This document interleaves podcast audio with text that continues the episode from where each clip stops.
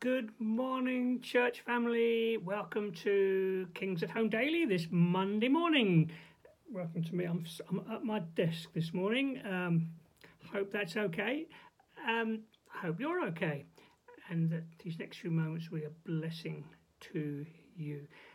We're closing off this morning the Sermon on the Mount. We've been looking at this for several weeks now. We're coming to a close. And uh, so before we start, as always, let's pray. Ask the Lord to speak to us afresh this morning. So here we are, Lord. Again, we commit these next moments to you, Lord. There's lots of things going to distract us and take us here, there, and everywhere today. But Lord, these moments, they are for you. And we invite you to speak to us and set us set our course for the day. Speak to us, I pray, in Jesus' name. Amen. Okay, um, well, we're right at the end of chapter 7, and I've got just two verses. If you've been with us these last few weeks, you'll know we've been all the way through the Sermon on the Mount, beginning there with Jesus saying that with the Beatitudes, the blessed attitudes, righteousness that comes from. Uh, from, from, from within, from, from who is living inside of us.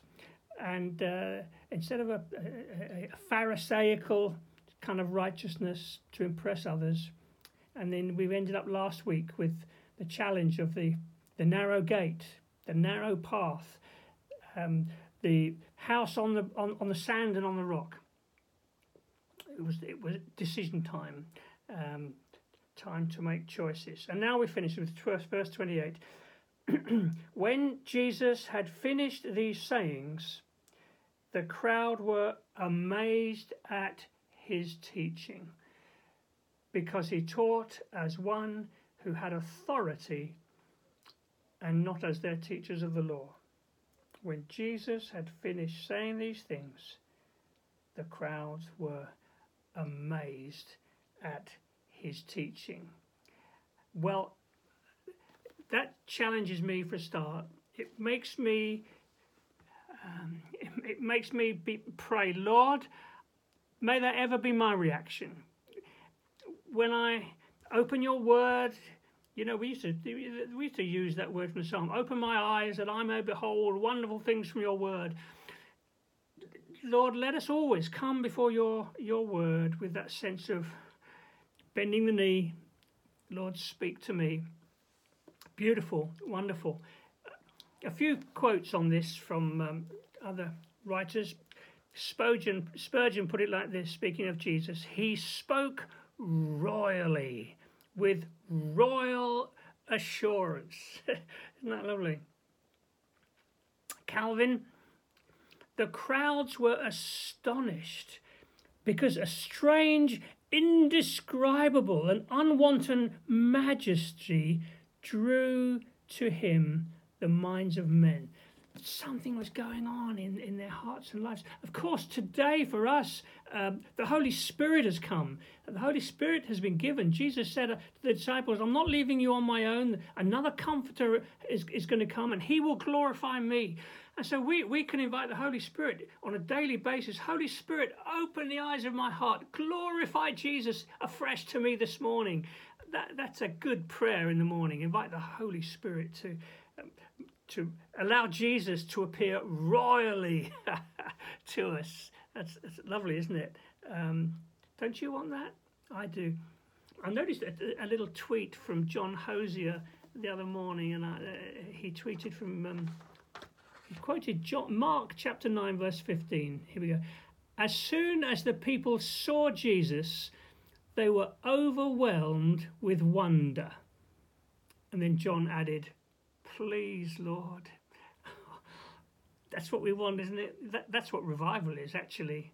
Let me read that again. As soon as the people saw Jesus, they were overwhelmed with wonder.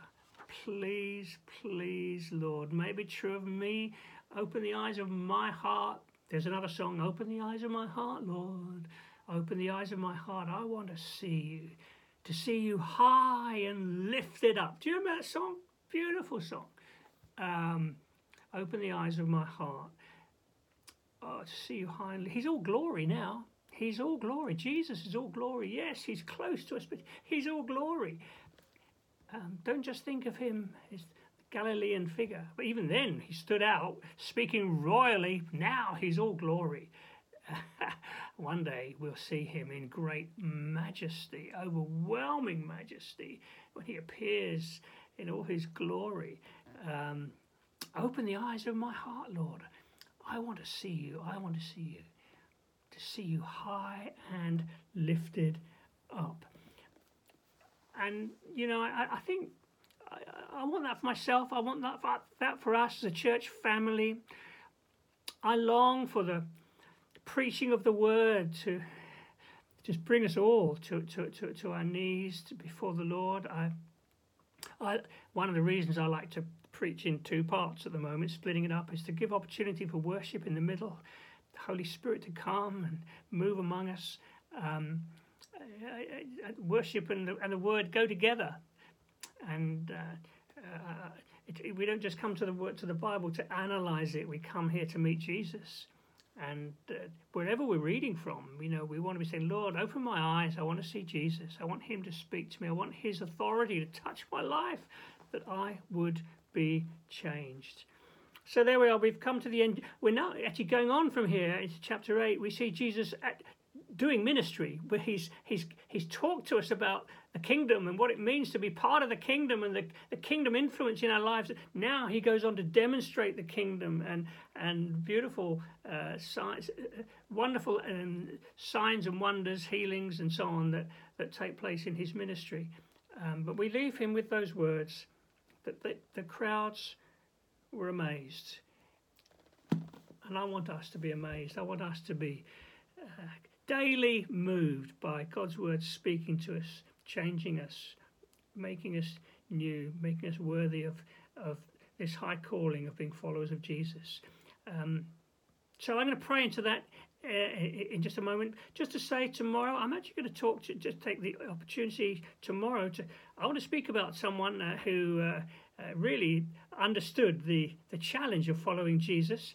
Um, he's he wrote a book on the Sermon on the Mount, and his name was Dietrich Bonhoeffer. I'm going to tell you a little bit about Dietrich Dietrich Bonhoeffer tomorrow, and what. what the things that God said to him through the Sermon on the Mount. There's a man who actually uh, he, he, lost his life um, as a follower of Jesus. I'll tell you about him tomorrow.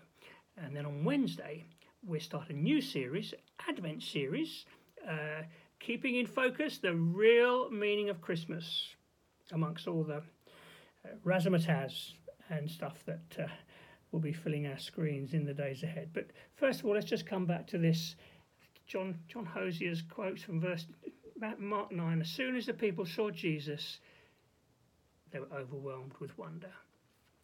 And Lord, I pray that for myself. I pray that for us on this, this screen this morning. Lord, we don't want to be blase. We don't want to take you for granted. We, we want to continually be amazed. Lord, we want your word to be alive and speaking to us. We, we, we, we want that vision of you to be bright Lord, even those times we go through when we're, we're not quite sure where you are, we trust you, we we we we go on in obedience because we know that you are good and we know that you are glorious. So, Lord, I pray, keep moving us, keep stirring us, keep drawing us on as we seek to live our lives for your glory. Help us today, Lord. Go with us today. May we know your presence with us today, I pray. In Jesus' name. Amen. Well, God bless you. Have a good day. I'll see you tomorrow, and we'll I'll tell you a little bit about Dietrich Bonhoeffer. Okay, bye for now.